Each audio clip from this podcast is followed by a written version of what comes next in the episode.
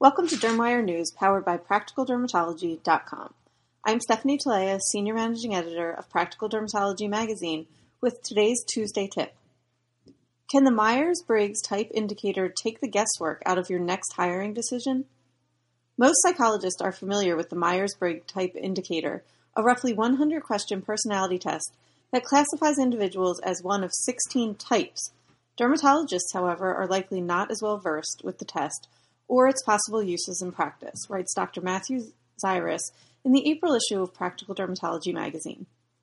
In a nutshell, individuals of the same type as gauged by Myers Briggs will generally think and act in predictable and similar ways.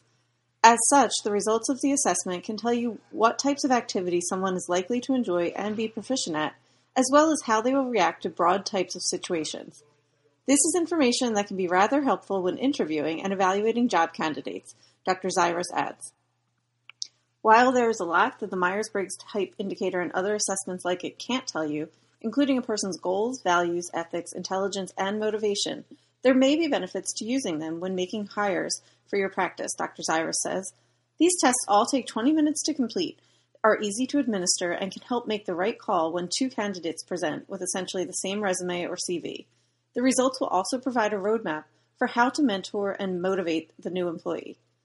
For more information about these assessment tests, read the Aesthetics Marketing Matters column in the April issue or by visiting our newly redesigned practicaldermatology.com. Thank you for listening to Dermwire News, powered by practicaldermatology.com.